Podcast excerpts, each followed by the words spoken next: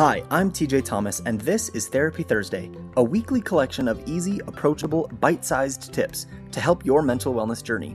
As a clinical therapist, I've spent thousands of hours working with clients, and now I want to bring the therapy love to all of you. Let's go.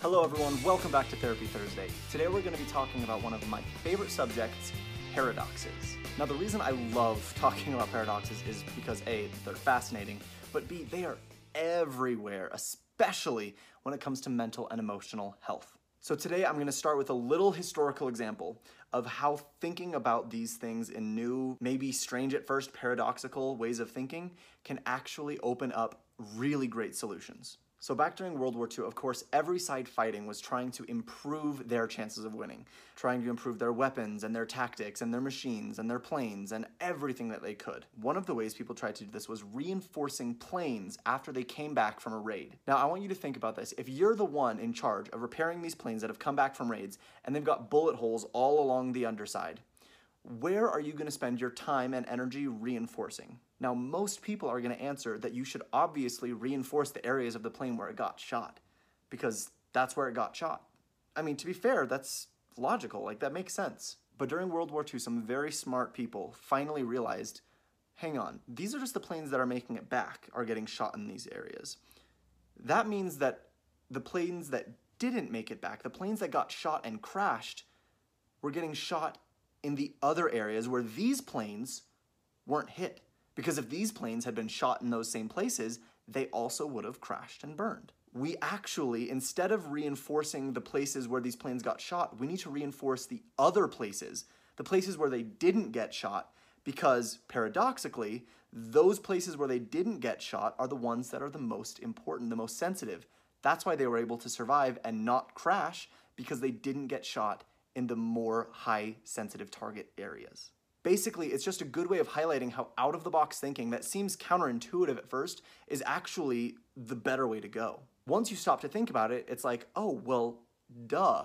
You need to strengthen the places that are sensitive enough that if it gets shot, it crashes. These places, if it gets shot, obviously aren't sensitive enough to make the plane crash, so they're probably okay. Just patch them up, no need to reinforce them once you have it pointed out to you and you hear it, it's like, well, duh, that makes sense. But before, it's kind of like exploding your brain. So, this is the analogy that I like to use when it comes to mental and emotional health paradoxes. The typical paradox that underlines a lot of these mental health concerns is that the harder you try to fix something, the harder you fight against it, the worse results you're gonna get.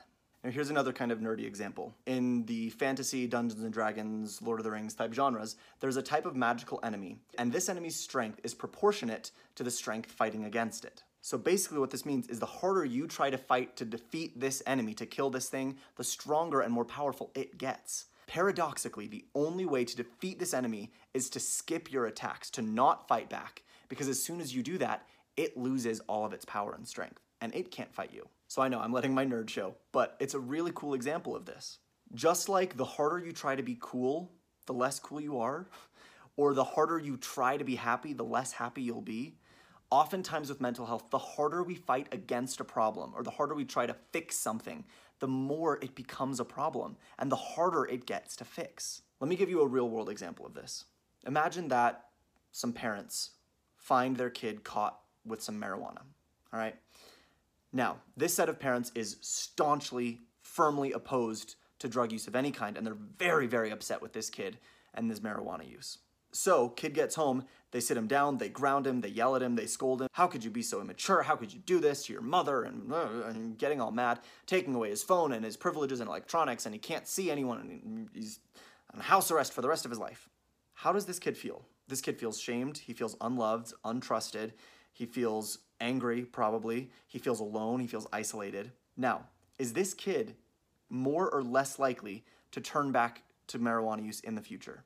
I'll give you a hint. It's more likely. And in the future, if he does turn back to marijuana use, he's far less likely to come to his parents about it who might be able to actually help. He gets further entrenched in isolation and using more drugs, not less, because his parents were so, so adamant in fighting against it in this really strong way. Now compare that to the second set of hypothetical parents who feel just as strongly opposed to drug use in their kids.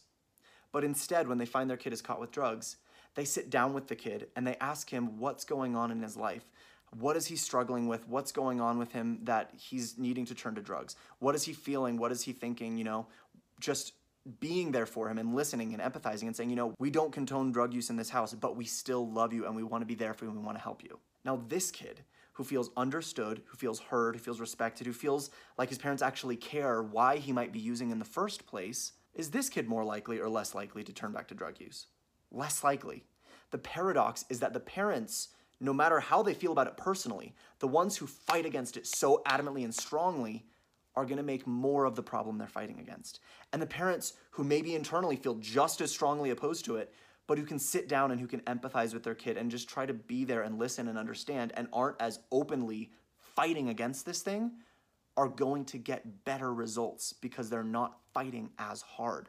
I have seen this happen across the board in mental health concerns. I see it in addictions all the time, particularly. That the harder someone beats themselves up and hates on themselves and rails on themselves for this addiction, the worse the addiction gets because the addiction is what's helping them feel better for having the addiction. But when they can accept their current state and say, yeah, I've got this addiction, this is what's happening right now, they can accept it openly and just say, this is a current problem that I'm dealing with. And I'm not gonna hate myself for it. I'm not gonna beat myself up for it every second of the day. Ironically, by accepting the reality of it and loving themselves anyway, that is what helps them get out of the addiction. Not fighting so hard and beating themselves up and constantly just getting down on themselves and shaming themselves and certainly not other people beating up on them and getting down on them and shaming them for it. This is the paradox of mental health that is so, so important for us to understand. It's scary to trust at first, but trust me, it works. If there is a mental health concern, whether that's addictions or behaviors or depression or anxiety, oftentimes it is in accepting the reality of it and not fighting against it so hard that we actually find the solution to it. So that's your homework for this week. What are your bullet plane holes? What are your fantasy enemies that get stronger the harder you fight against them? What have you been trying to defeat in the same way for years with no good results to show for it? Whatever that is, stop spinning your wheels. Stop trying the same thing over and over and expecting different results. Just try it out. See how accepting yourself and accepting whatever it is as maybe not your favorite thing, but just a current reality and moving forward see how it might change things for you.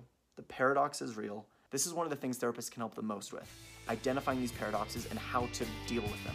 Thanks for joining us on Therapy Thursday. As always, send me a message with any comments, questions, or topics you'd like to see covered on a future episode. And with that, I'll see you next week.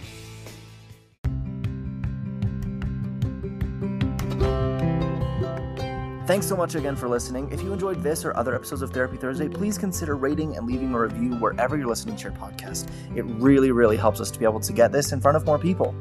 Of course, remember that this is a podcast, not therapy, and it should not replace any treatment by a licensed mental health care professional. And I invite you to follow me along on my Instagram at TJ Counseling for more mental health tips.